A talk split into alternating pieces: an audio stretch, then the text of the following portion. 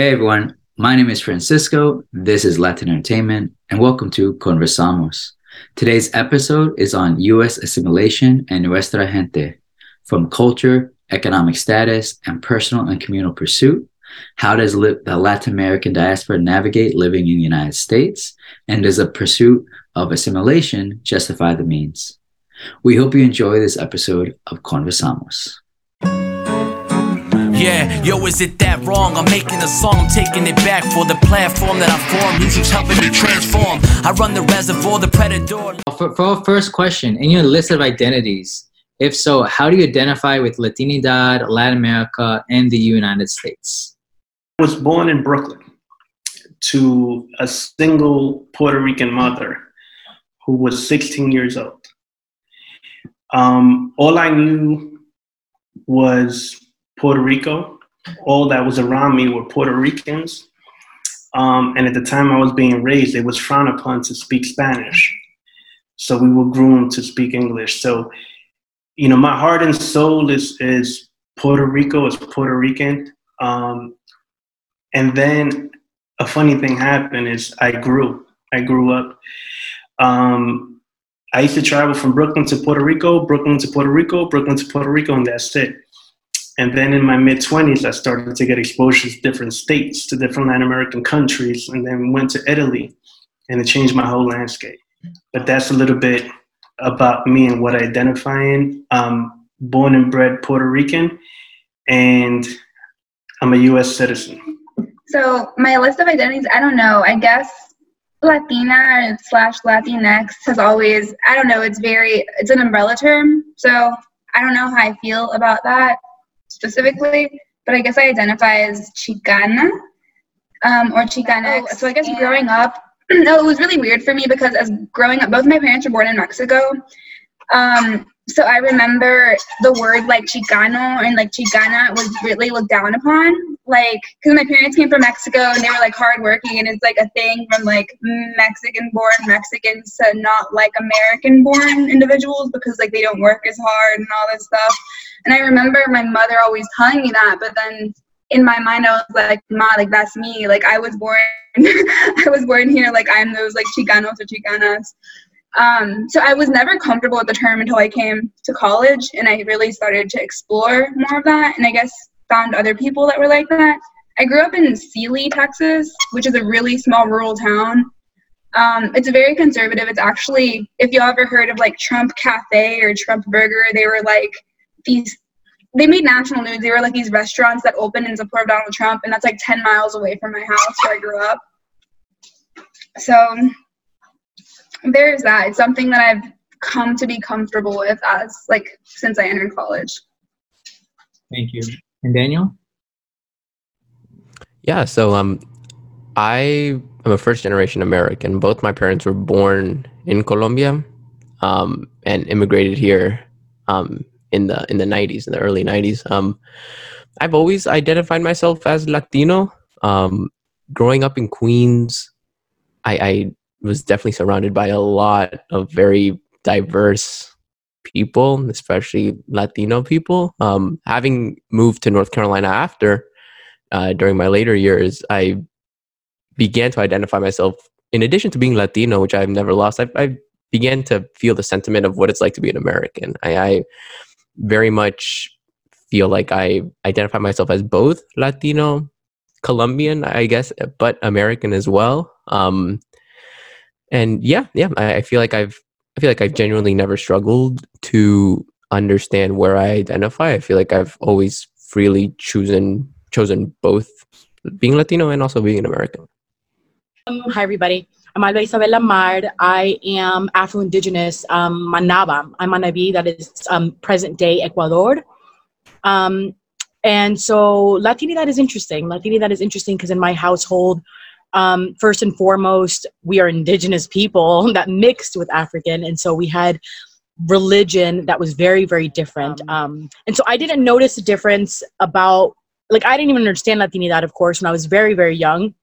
But when I was little, we moved to Florida in 1990, and in Florida, it was a very white community. And so I think that was the first time that I was away from people that looked like me. I was born in Brooklyn. I have an older sister. My parents were born out in Ecuador.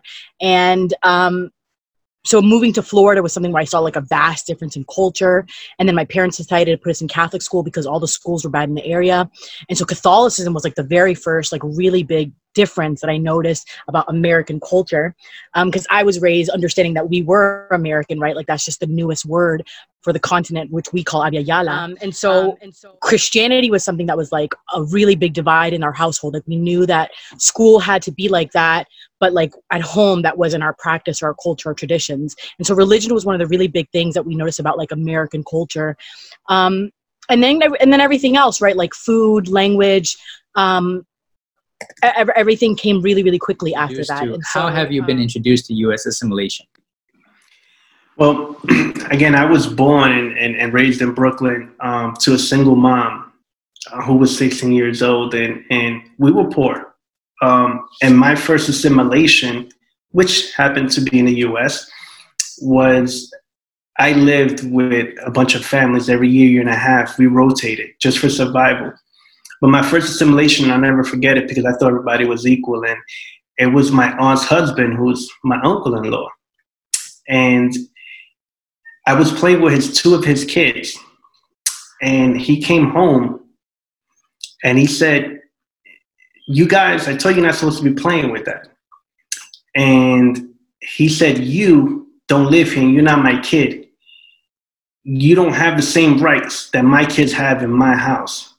So he went and pulled out a bag of rice, poured it on the floor, and made me kneel on it for an hour.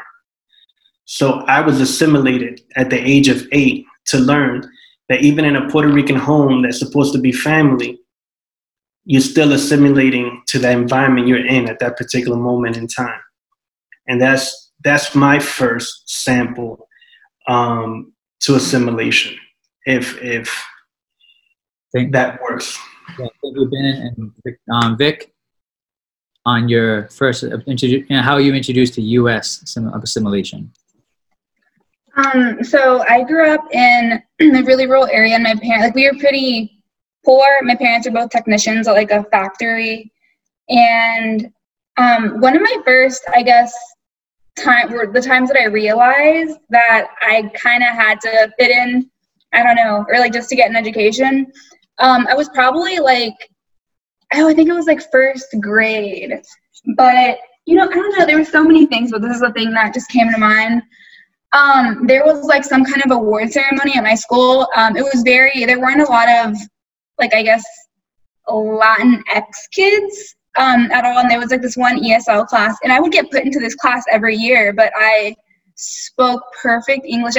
I learned both at the same time. And I remember, so there was an award ceremony, and like for children, they have like perfect attendance awards or whatever. And I was supposed to get one that day. My mom couldn't speak speak English, so she came in and she sat in the cafeteria where they said it was going to be, where I had told her. And then later they put a sign up, and then they put a sign up and they moved it to one of the classrooms. And I remember, I was telling my teacher, I was like, "Well, my mom's not here. Like, it's okay, we put a sign." And I was like, "No, she can't read English." And they was like, "No, yeah, she'll find it. And then eventually my dad showed up. My dad can speak perfect English. And then he showed up later, but I had already gone. Like, they'd already called people up. And I remember it was at the end, and both my dad read the sign. He grabbed my mom, and they both came. And then I remember, like, I cried, and I went up to him, and I was like, "I told them that y'all were in the living room, or not in the living room, in the cafeteria." And then I was like, "I told them." And then my teacher was like, "Well, she never said anything." And then I remember hearing my teacher's talk after. It was like shortly after this happened. I ended up going home with my parents early, but I remember them saying like, she was like, "There's no way that I thought that lady was her mom." Like, my teachers were talking amongst themselves. They was like, "I didn't think that lady was her mom." She was like, "I thought she was adopted. Like, she's too smart to be able to have like a wetback as her mom." And I remember, like, as a kid, like, I didn't know what that meant, and I never heard that kind of language, but just the way it was said, Like, I knew it was wrong. And, like, on top of that, every year I'd get put in ESL class. But my mom's name was Sanobia, and my dad's name was Serafin. So I think it was just because my parents had such Mexican names. Like, I have not heard of more. Like, Sanobia and Serafin. Like, every year I was, like, put into these classes. And I think I realized that, like, because I looked the way I did, I was always going to get treated differently. Thank you for honesty, Vic. And Daniel? Yeah, my first taste of U.S. assimilation is probably when my family moved from Queens to North Carolina. I could definitely feel that there was a strong push from my parents to talk a certain way, to dress a certain way, especially to speak a certain way. In the South, it's just a huge cultural change, you know, from Queens back then to North Carolina. Even though we were in a pretty big city, we were in Charlotte. It was still a cultural change, and for me, it wasn't a personal experience, but it was seeing my parents go through the pressures of U.S. assimilation, whether it be, it was language, really. Like both my parents did not grow up speaking English, so it was a push to learn a new language very quickly. That was really my first experience seeing what you know, the effects of U.S. assimilation. Thank you, Daniel and Alba. Mine was definitely school. It was definitely school and my parents. It was all the things that are required, right? So not only the language, because language is definitely a thing. The minute I went, I think it was like in first grade when I went to the first, like, it was a predominantly white school. So language was a big thing. We spoke Spanish mostly at home, even though we spoke English as well. We also spoke French growing up. And so I kind of thought all three languages were the same. But then also, like, food was a really big thing. Like, we never had cafeteria food or any, you know, white people food, which, you know, that's what we saw as U.S. culture. We saw it as, like, being stripped of, like, indigeneity and African background. And so the food was another really, really big thing. You know, like, our main starches were plátano and yuca and, you know, a rice or something, and school sandwiches or peanut butter and jelly, which I never was allowed to eat as a kid. And so food was another really big thing about culture that was drastically different. And then, yeah, so I think school was a big thing, and then having to conform to ways of being, and then only learning about, you know, white European knowledges. That was something my dad always pointed out, my mom. I was the only kid who had my hair. I was like the darkest kid in my school or in my class. So all of it came, like, within, I would say by, like, first grade, I started to realize, like, U.S. equals whiteness, and whiteness is not me at all. And with our next question, we're going to share our positions on U.S. assimilation. So, like, where do you navigate in this, whether it's pro, anti, or a mix of the two? And so why are you in this position? When and how do you apply your position most frequently? Right. Well, for myself, it's not a trick question, but it's an interesting one because, again, when I was young, I got to live in many homes, and all those homes, they were all people that were in poverty class. So I got to see, you know, the same problems that mom and dad had, either drinking, hanging out too late, drinking beer, smoking weed. The same thing with the kids. The girls wanted to be with the boys. The boys wanted to hang out till 3 a.m. I saw so many things that I learned at a young age what I didn't want to be. Since I didn't want to have these problems. I did not want to have these problems now. I wanted to explore. So I had the fortune to go to Central Park and then see Fifth Avenue and go, wow, there's these nice restaurants and these people with nice clothes. I says, hey, I want to be able to go in there and eat. What I need to go do to get there. And I was told, hey, you got to get an education. You got to work hard. You got to save your money. And I've been assimilating ever since because I wanted to be different than what I was exposed to. I am not sure how I feel about assimilation. I definitely think that there are good parts. I think I was raised very, very traditionally, maybe in a kind of negative way where women are supposed to be a little submissive, and that's the kind of, like, Mexican culture that I had, not necessarily a lot of the positives. being able to live as an individual in America is nice, but then I also do think it needs to be more of a united collective, because like we are social animals and social creatures. So I don't know. I'm really on the fence about that. I don't think that I would have been able to get out of like my cycle of poverty within my family if it wasn't for being in the U.S. Also, I think my education is slightly different because my parents never pushed me to really study, and I never really did it as a kid. I just like really liked learning. Like I would always, I would like do math problems like for fun. I would do my brother and sister's homework because I didn't have anything else to do. Like we were very poor, so like I didn't have anything to do. So I think, I don't know, I think I'm fortunate because I was able to just do what I liked, which was just learning, and it was something that I picked up on easily, and that ended up taking me to somewhere where I realized so many things about myself, if that makes sense. Yeah, I agree with Ben somewhat. I do think that it's a tricky question inherently. I really do think it depends on your personal experience. So I can only speak for myself. I am pretty pro assimilation. I coming from a pretty poor family, growing up with both my parents being undocumented, being pushed to pursue education as being the only route for success in this country, and kind of realizing that that was really the only way, in my view and in my parents' view, to succeed and become someone and bring in that wealth, you know, that wealth that I want to provide for my future generations.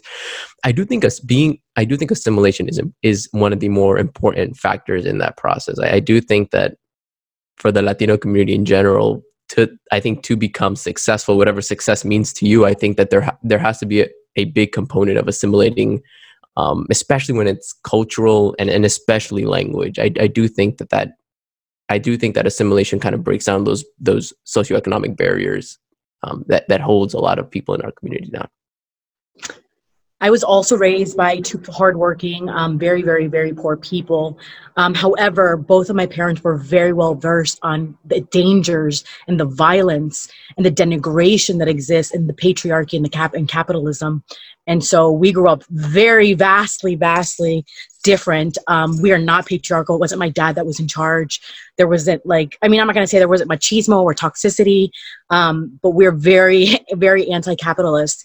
And so for that reason, I do not believe that because a few people work hard and have to work in order to gain some wealth, and others in the system don't work at all and still are on top, because I see those inequities not only with my own life experiences and with my parents' life experiences and all my ancestors' life experiences, but I'm also a PhD student, and all my research also tells us how capitalism not only ruins families and society, but also Pachamama, you know, Mother Earth. And so totally not about assimilation at all, because assimilation equals whiteness. You know, the way people equate success as proximity to whiteness, and the way people assimilate the idea of achievement also as having to assimilate. I think that's what's killing us. I think that's what's leading to the capitalist pandemic. That's what's making COVID even worse, right? Who are the people dying from these huge problems? And so no, I'm absolutely not about assimilation. None of my students are being taught that at all. I'm teaching all of my students the complete opposite, birth through college, all the ages that I teach. Thank you. And I like how everyone brought up economics into this conversation. And the reason why is because would assimilation be a conversation for those who come in affluence, those who are in part of communities who are in affluent spaces? And so the general question is, how does economics and classism play a role in U.S. assimilation with Latinas? Well, funny story from my youth. Again, I was Puerto Rican, and we used to have battles with Dominicans, right? And then in my head, Mexicans were always a step below. And I prefaced that when I was younger, right? And that was in New York, and that's all we knew. And what I've learned throughout life is that most people stay where they were born. So where economics comes to play, again, most people stay in their level, right? They don't move beyond the level. So, you know, I've, again, I was born in poverty. I got to live in lower middle class, upper middle class, where I happen to be now. And what I've learned is that there's people full of it in all those classes, right? So it isn't class specific. It's the individual inside. It's the corazón. It's your heart. It's your passion. It's your drive that really dictates what it is. It's not related to economics. Now, I'll take a step back. Economics plays a huge role because, like, when you're poor, you're not able to go on these hiking trips. You're not able to go ice skating. You're not able to go skiing. So economics does play a role in it, but it doesn't limit what you can become. And I'm an example of that. And I think everybody in this room is an example of that. Thank you, Ben. And Vic?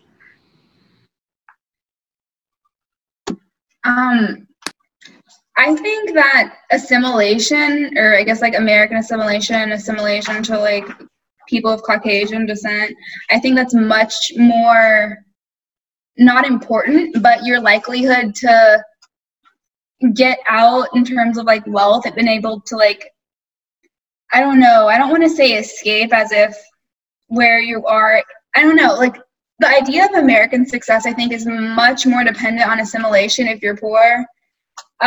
So I grew up in the country, rural Texas, and we lived in a really, really rundown trailer. Like there was, I remember we had sheet metal on the roof and like legitimately like tires to keep the lamina down.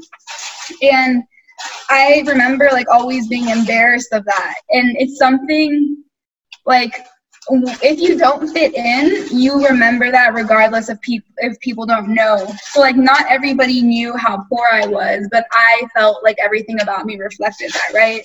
And then I think that goes a step deeper where since I was so poor and I was also one of the only Mexican kids, it was, I don't know, it was like everything about me was reflective of a certain class.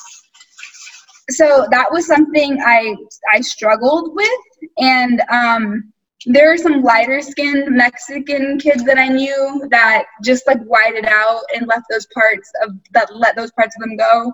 But I don't think just physically I would have ever been able to do that had I tried. And I think my experience is very unique because my parents never pushed me for school, like education. My mother always tried to keep me out of the sun and inside and like put me on diet so I could like marry a white guy because that's the only way I was going to get out. And my dad was very just like do what you want, but like make sure you're your own person. Like, I don't know. It was very mixed. I really appreciate it. Daniel? To answer your question, economic mobility in the Latino community is based on many factors. U.S. assimilation, I believe, is a bigger factor. Just because I feel like, especially if you come from, if you come from family, if you're in poverty or in the lower middle class, I do feel like assimilation opens doors that wouldn't necessarily be open if you had not. For example, if you had gone out of your way to refuse to learn English, which is a language most spoken in America, I do feel like there are many doors that would not be open if you had refused to even learn, or at least try to learn the language. That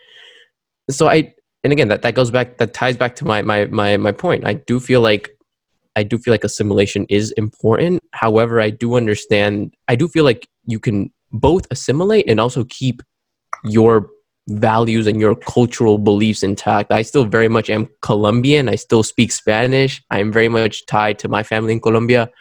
So yes, I do think U.S. assimilation and economic mobility in the Latino community are very much correlated.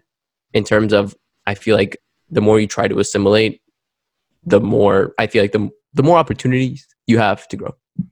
Thank you, Daniel. And before Alba goes, I just want to share some quick facts. A standard business study for Latino Entrepreneurs Initiative, the business count for Latino businesses in 1992 was 0.9 million. In 2012, looking upwards exponentially, is 3.3 million. And then 75% of firms of Latino firms are located outside of majority Latino communities. 75% of firms who service 50% or more non-Latino clients. and 50% of firms employ 50% or more non-Latino workers.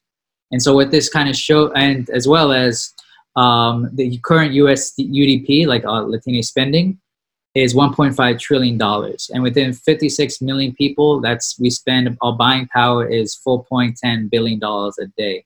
And so that's our buying power on a daily basis, right? But what this shows is what, all I say is like, there's being a rise in businesses, there's being a rise in how much we spend money. However, the sales are still, that we sell within each other is still at a bar of $150,000, and that's been from, again, 1992 to 2012. And so the only concept I want to bring up is that as much as money that is being produced, it's not being invested within our communities. And so, Alba, I just want you to answer this question while that in mind. Thank you so much, Francisco, for bringing up some data. Some of the data I was going to throw at us, the fact that Latinx communities that self-identified Latinx people are graduating undergrad bachelor's degrees 10 times more than they were just 10 years ago. And PhDs are more than doubled, you know, and then grad programs. But the thing that's really sad, and this is why we don't believe in the system, that why we don't believe in assimilation, it hasn't changed our status. Women particularly, the more degrees that we're getting, the less that we're being paid. And so that's one thing that's like a really, really stark reality for me, who has 3 degrees, and I'm currently unemployed, uninsured, and homeless. And so this capitalist system we see doesn't work. I did the whole American dream. I did everything. I did every grade. I got all the, you know, I did everything I needed to do the right way. And I am currently unemployed. You know, so that's like a huge disservice that this system has created. And so the capitalist system is part of the imperialist project. And so the hegemonic whiteness in this whole system, the more that Latinx is buying into, that we're starting to see that the people who are buying into are the people who are from European heritage. So that's one of the things that's popping out, right? So like we know that the Latinx that are buying into the system, a lot of them do have ties to Christianity, to the whiteness, to their European ancestry. But the rest of us who are African or indigenous ancestry, Afro-Indigenous, and my people are both. So we're, you know, we're from both sides. We're resisting really, really hard. And you're seeing more and more of us. And so even though those numbers like our buying power, we really need to focus on that. So I'm glad you brought that up, because we're not investing in each other. You know, the white Latinx especially are investing in corporations, you know, everything that is keeping the hierarchy. So we need more of everyone else joining community and undoing that in order for us to succeed. Because like, it's true what you said, we have the buying power. We're spending on other people, not ourselves. You can't do things alone. When you try to do things alone, you're going to end up alone. Okay? So assimilation comes in many different forms. You have to go get where you want to get. It ain't going to come to you. And you got to have plan A, you got to have plan B, you got to have plan C. And when you run out of the letters in the alphabet and then you hit A, B, C, C, D, because you got to keep it moving. This country is a land of opportunity. But you have to be aggressive. You cannot be passive. You have to be willing to learn. You have to be, and that's what I've done, you know, and again, it's a trait that I got from a young age from my uncle, who I learned I can't even take the same toy that his kids are playing with in his house and made me kneel on rice. So I just got my lesson. I got lesson number 1 from him, and I got my lesson number 2 from Scarface and Al Pacino. But that's my position on the situation. And, you know, I've gotten here through help. I've gotten here through keeping my word. I've gotten here by working 5 times harder than the next person, right? And that work ethic hasn't stopped. And I think a big deal, you know, comes down to the end of the day, the person inside of you. I'd like to talk about North Carolina, because that's where I grew up most of my life. The people that I went to high school with, majority white, that stayed, they didn't do well. The majority of them just don't do well. They're stuck in the same kind of hole that their parents and their grandparents were in and still are. I want to touch on Ben's point. A lot of it is work. Like a lot of it is work ethic, and I'm grateful that I had parents that pushed me to continue my education. You're not going to stop at high school. You're going to push for to go to college and you know, have a career and not be able to worry about, you know, putting food on the table or living paycheck to paycheck like my parents did. I completely agree with that mentality. I lived it personally. Again, having both parents being undocumented in a country that legally didn't want them or didn't want them to succeed, were able to succeed. We're able to buy a small plot of land in North Carolina. We're able to raise me and my sister and provide for themselves, provide for us, and provide for our family in Colombia. I think that's a beautiful example of the kind of opportunity that this country offers, and that doesn't mean that everybody's going to make it. And we have to support our own people in our community. And I agree. And going back to what you said, Francisco, is the dollars that we gain, putting it back into the community, right? Whether it be in housing, whether it be in small business, I actively make sure that some of the stuff that I can get personally, I make sure that it's a Latino or Latina owned business, or where I go get my haircut, some of the clothes that I buy, things like that. So I do think that the American dream is there and very much alive, but of course there's a lot more work to be done. The entire idea of the American dream is just like a lie, and I don't think it's necessarily like hard work that gets you there. I think that's just a facade. I don't know, a lot of my family is poor, and my parents were very hardworking, but at the end of the day, we don't have that much money, you know? And it's I came to college on tons of scholarships, and if it wasn't for that, I wouldn't have gotten it. And at the end of the day, that was luck, right? It was someone liking what I wrote. So I don't know. I don't necessarily agree. I do think that some people work their asses off and make it, but I think a lot more work their asses off and get nothing to show for it. And I think the idea of the American dream keeps us feeling like we're entitled to more than we are. Thank you. And Alba? I think it's interesting because gentrification has created a bigger divide between the bougie rich people and the poor, and it is racial. And so I don't support Latina at all businesses. I support Afro-Indigenous specifically because I'm about reparations. And so that's something that we haven't really brought up with this whole assimilation question, is how does it address social justice and equity issues? And so that's one of the things that we need to consider, or I consider. I'm not going to say everyone has to, but I mean, everyone does have to, is reparations, right? And so that's one of the things that, again, capitalism cannot afford it, because capitalism wants to consolidate power. It does not want to relinquish power in any way, right? We want to keep the rich, right? That's why we have trillionaires. We can't even count that number. Most people don't even comprehend what a trillion means. There is no explanation for that when there are people that are homeless and starving. And can't pay rent because of disease, right? And are unemployed because of disease, or, you know, many different things. And so it's a unified collective effort, I think, to do the unsimulation work, to unlearn assimilation. And it's hard. It's really, really difficult because a lot of Latinas have bought into it. They do see that they have a comfortable lifestyle, right? Even if you're not working, you know, the dream is to work 8 hours a day, rest 8 hours a day, and do what you want 8 hours a day, right? That's the dream. That is what we've been fighting for all of these years. And so people like to work. So, you know, people in the U.S. work more than any other country in the world. We already know that, right? We are overworked and underpaid, but we're happy. Or people profess to be happy in their American dream, right? People profess to be happy with their credit card debt and loan payments. When we know countries all around the world, right? Our neighbors in Cuba and Ecuador, right? College is free. They don't have debt. My sister is an Ecuadorian in Germany who gets unemployment. She gets 1,800 euros a month. She wasn't born in Germany. She's not even a citizen. And we know that reality can exist here. We've seen the future. We know that it works. We know that it can work. But too many people are comfortable. They're comfortable enough, right? They're comfortable enough. They don't care that they're working 50, 60, 70 hours a week, because 80,000 is good enough, right? 60,000 lets you have a house and a car. So it feels good enough, right? It feels just a little bit comfortable enough that we don't want to fight. And so this whole conversation with assimilation is just frustrating, because it's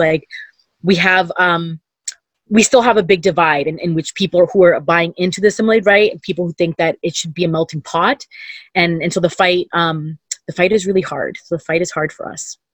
Thank you, Alba. And Ben, would you like to kind of respond to what you've heard thus far? Not just from an individual, because we're all individuals is good, but this is things are happening as collectively within millions of Latinas across the U.S. So kind of speak to the collective. Yeah, it's fascinating. You know, it's, again, I know where I was born, and I know the majority of the people where I was born, they personally chose to be there, right? And I say that because they didn't want to go with me to the library. They didn't want to go with me to the city to give out flyers. Okay. I mean, yeah, on the general side, it's just the same position that I have is you can become what you want to be, but you have to be able to read the land, and the land is constantly changing. So I think the mistake that happens is most people think is a certain way, and they're not open to that things are a different way. So, you know, I'm Latino, and the one thing I learned about Latinos, and it's almost every nationality, you only hear the bad things from bad people. You don't hear the good things of what the good people are doing. So I'm on a different spectrum. You know, I love this country because there is opportunity, you know, and I pray for everybody, but everything is not for everybody, you know, and you can be what you want to be in this country. Thank you, Ben. And to our next question, Dan, I'd like for you to start with answering it, and that is, how can either your positions be beneficial for the Latina community? Again, it's just, but before I answer that, I do feel like we're defining success the wrong way. I think it's all relative. It's not absolute success. It's relative success. What would the position of my parents be in Colombia right now than here, right? Maybe they're not the best off here, but they would be better off. So I think that's the kind of bar that we should be setting, not necessarily comparing ourselves with people that have been here generations and have built that generational wealth. But yeah, again, I think tying back to the topic of generational wealth, which I do feel like is the most important indication of economic mobility for the Latino community. U.S. assimilation, when it comes to language and cultural values, opens those doors, helps you understand the landscape, helps you understand the corporate environment, helps you understand the educational environment.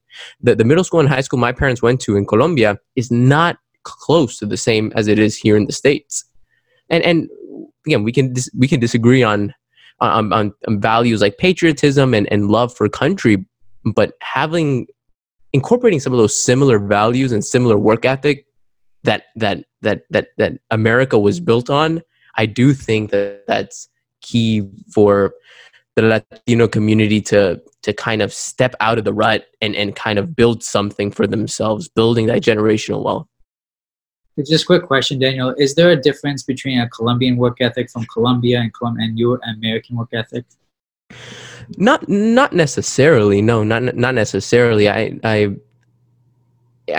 feel like it's more just shifts of, I think it's just more like cultural shifts. I think that and I think to what Alba says, Americans work very, very hard, or are extremely overworked, but Japanese are much more overworked. Like we see stories about Japanese, you know, people that work in Japan being worked over 80, 90 hours a week and having to sleep in the office. So work ethic can be found everywhere. I think it's the way that it's applied here in the States and the opportunities that work ethic can provide, I think, are much more different than anywhere else. Thank you. And Abya, you had a question or comment? It was a quick comment, just because I don't think that we all are saying the same words the same way. They don't mean the same thing. For example, I did not say work ethic. I meant hard work. Hard work is not having work ethic. Hard work means that you're working very many hours for very little wages, sometimes even unlivable wages. There are more than half of people in this nation are currently unemployed, for example, and those are people that worked 40, 50, up to 75-hour weeks prior to COVID, for example. And so those people, I don't think that those 75 hours proves work ethic. That proves that we have a system which is not a system that was built on work ethic. America, the U.S. of A, was built on slave labor, on stolen land. So we can't say that it was built on work ethic or people that worked hard, because everyone remembers that before colonization, this isn't what the land looked like. Right. And that all happened because of free labor. And so that's just a really big disagreement about what the ideas of success or, you know, the ideas of whatever work ethic means. I don't define it at all the way y'all were saying.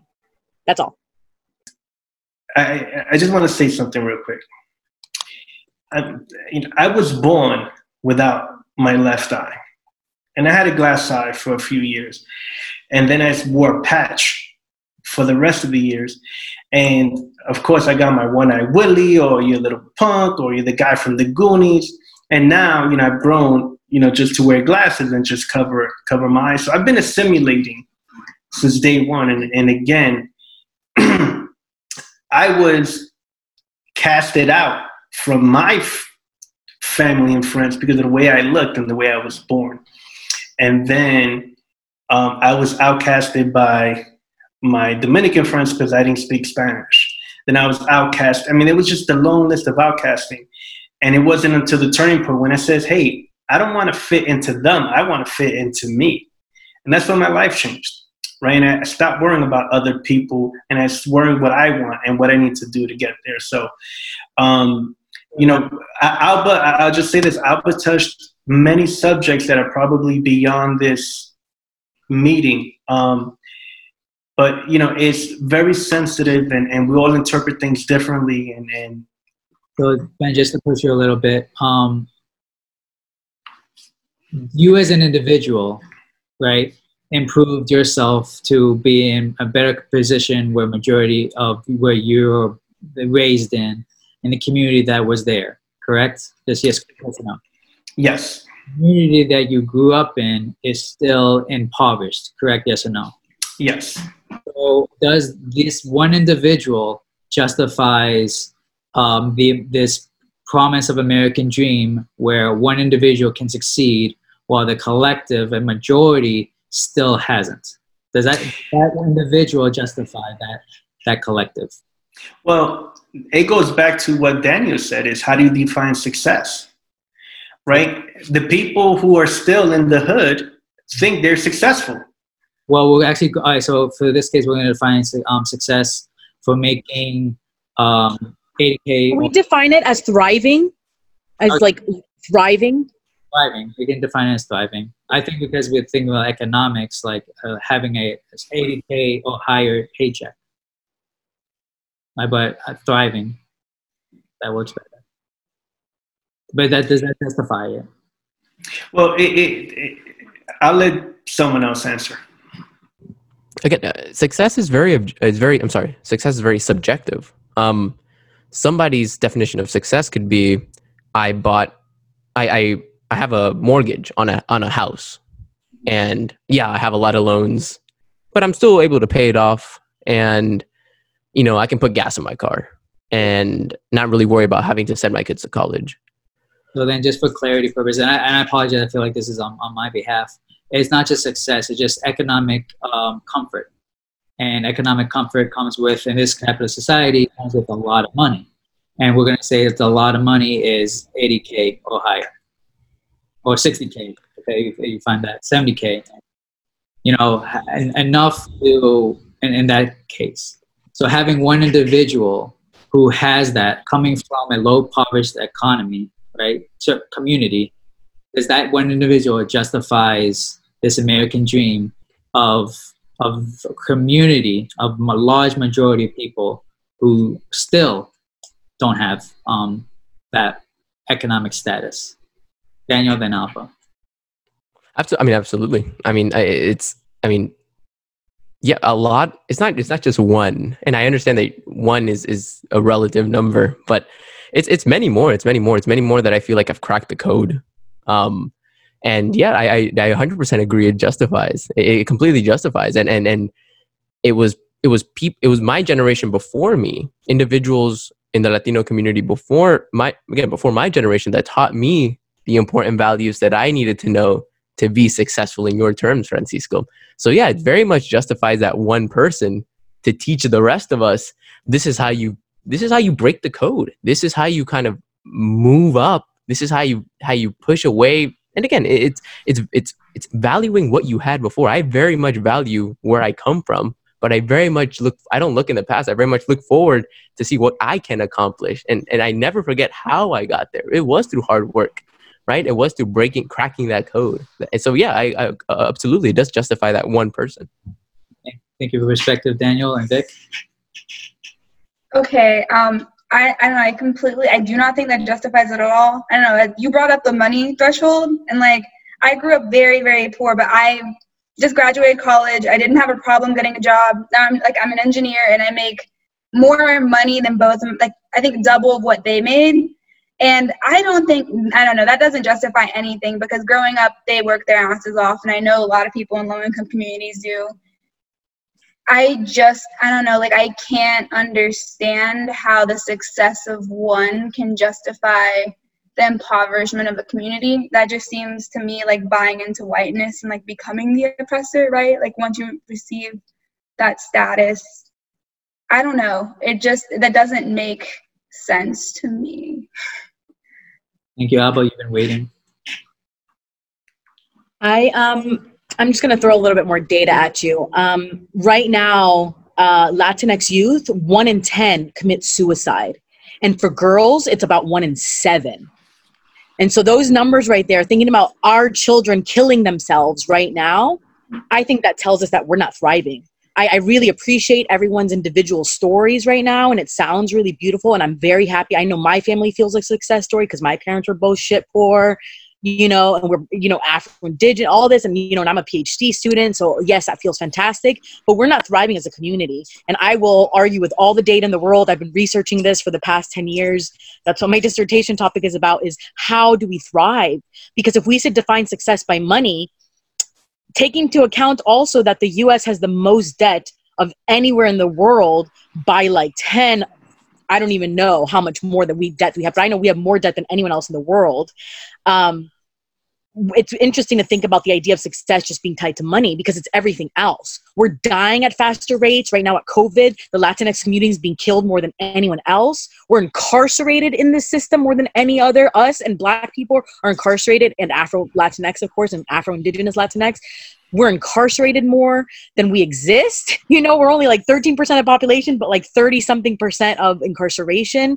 So I don't think we're thriving at all. I think it's really sad, because like I said, the more degrees a woman or non-binary Latinx person gets, the less money they earn statistically, because the world, the US particularly, doesn't value that. So that's crazy. So we're buying into a system that makes us work really, really hard for the American dream. But then because we look the way we do, or because we're, you know, Black or brown, we're not afforded. We have to, like you said, I think it was Ben, you were like, oh, I work 15 times harder. That's amazing. Our president does not work 15 times harder than anyone, you know.